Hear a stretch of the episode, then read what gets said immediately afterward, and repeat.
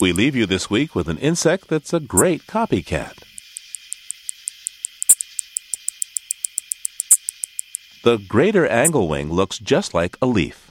It's not only green, but also has an intricate pattern of veins on its wings, and it perches atop trees and tall bushes. Lang Elliott and Will Hirschberger recorded the sounds of these two male anglewings. It's on their CD, The Songs of Insects.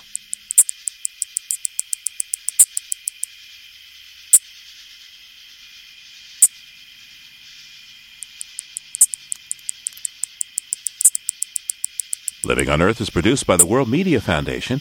Our crew includes Bobby Bascom, Eileen Belinsky, Bruce Gellerman, Jessica Elise Kern, Ingrid Lobet, and Helen Palmer, with help from Megan Miner, Gabriella Romano, and Sammy Souza.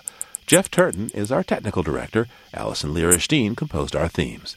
You can find us anytime at LOE.org, and don't forget our Facebook page. It's PRI's Living on Earth. And you can follow us on Twitter, at Living on Earth. That's just one word. I'm Steve Curwood. Thanks for listening.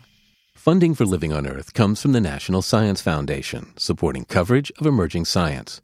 And Stonyfield Farm, organic yogurt and smoothies. Stonyfield invites you to Just Eat Organic for a day.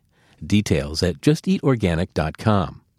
Support also comes from you, our listeners, the Go Forward Fund, and Pax World Mutual and Exchange Traded Funds, integrating environmental, social, and governance factors into investment analysis and decision-making.